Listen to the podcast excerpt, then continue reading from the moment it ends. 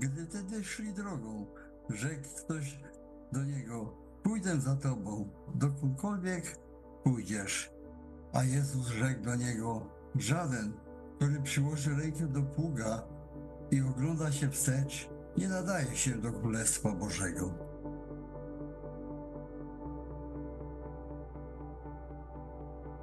Błogosławiony niech będzie Bóg i Ojciec Pana naszego Jezusa Chrystusa, Ojciec miłosierdzia i Bóg wszelkiej pociechy, który pociesza nas we wszystkim utrapieniu naszym, abyśmy tych, którzy są w jakimkolwiek utrapieniu, pocieszać mogli taką pociechą, jaką nas sam Bóg pociesza.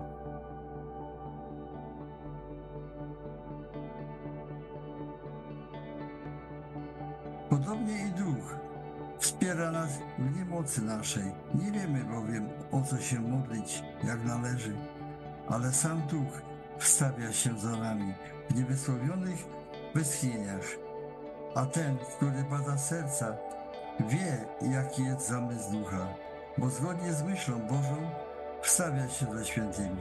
A wiemy, że Bóg współdziała ze wszystkimi ku dobremu, z tymi, którzy Boga miłują, to jest z tymi, którzy według postanowienia Jego są powołani.